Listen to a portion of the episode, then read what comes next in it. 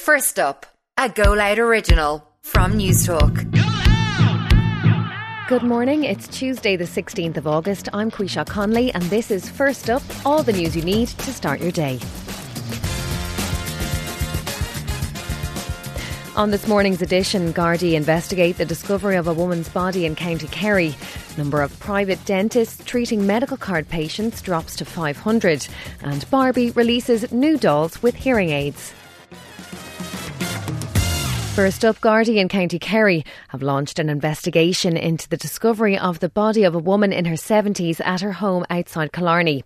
They're said to be treating the death of the pensioner as unexplained and are waiting for post mortem results to determine the course of their investigation. She's been named locally as Miriam Burns, a 75 year old grandmother and mother of four. The scene remains sealed off for a full technical and forensic examination.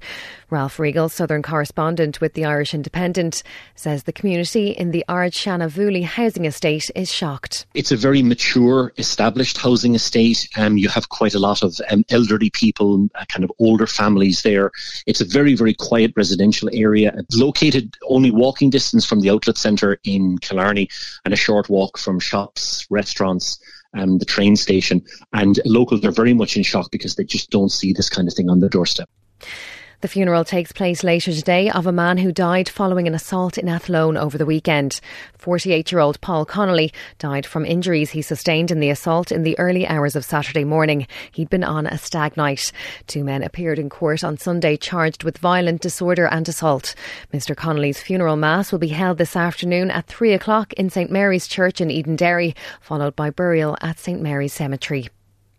Over 500 private dentists stopped treating medical card patients in just over two years. It's well over twice as many as those who joined the scheme. First up's Owen Murphy reports.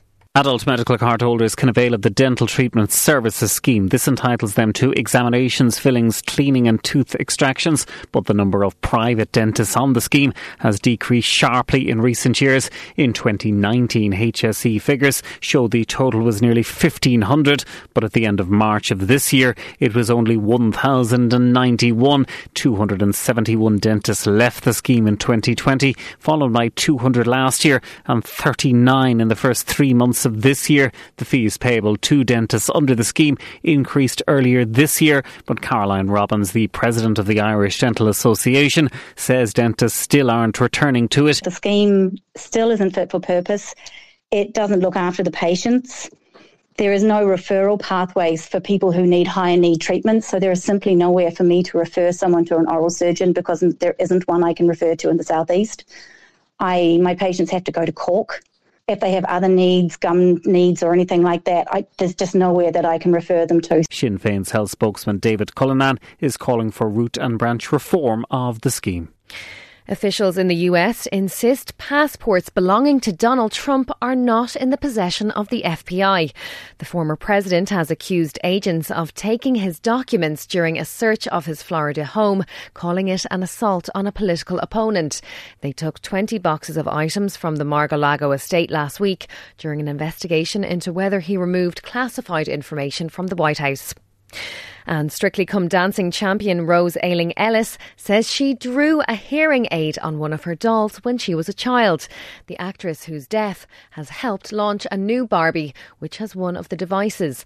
She says it's really important that children have access to toys which represent a diverse range of people. Because it will make the children understand the world around them and to be more accepting of people who is different and not find it weird or odd it's just normal. And that is first up for this Tuesday, the 16th of August. I'm Quisha Conley. Please start your day with us again tomorrow. In the meantime, you can check out all the news you need on newstalk.com.